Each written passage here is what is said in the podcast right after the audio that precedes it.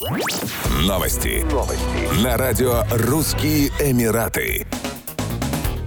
В Объединенных Арабских Эмиратах полицейские напомнили автомобилистам о правилах движения по левой полосе, которая предназначена для обгона и движения автомобилей со спецсигналами. Во всех остальных случаях полоса должна оставаться свободной. Тем не менее, многие водители в ОАЭ игнорируют правила и используют полосу для постоянного движения с максимальной скоростью, не уступают дорогу другим автомобилям, что может провоцировать новые аварии. В первую очередь при попытках обгона, экстренном торможении и при резком перестроении на соседние полосы. Ранее дубайская полиция напомнила медлительным водителям о штрафах в размере 400 дирхамов 110 долларов за движение на низкой скорости по левой полосе. Стражи порядка указали автомобилистам на необходимость уступать дорогу автомобилям со спецсигналами и идущим на обгон по скоростной полосе крупнейшем торгово-развлекательном комплексе Дубай Молл оборудуют платную безбилетную парковку с использованием системы распознавания номеров транспортных средств. Соглашение об установке системы подписали оператор платных участков дорог Салик и компания MR Malls. По условиям соглашения именно технология Салик будет использована для обеспечения беспрепятственного въезда посетителей на платную парковку.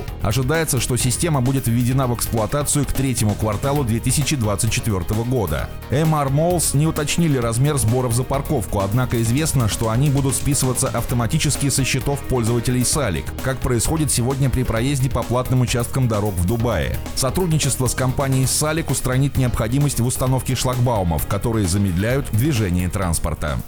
Еще больше новостей читайте на сайте RussianEmirates.com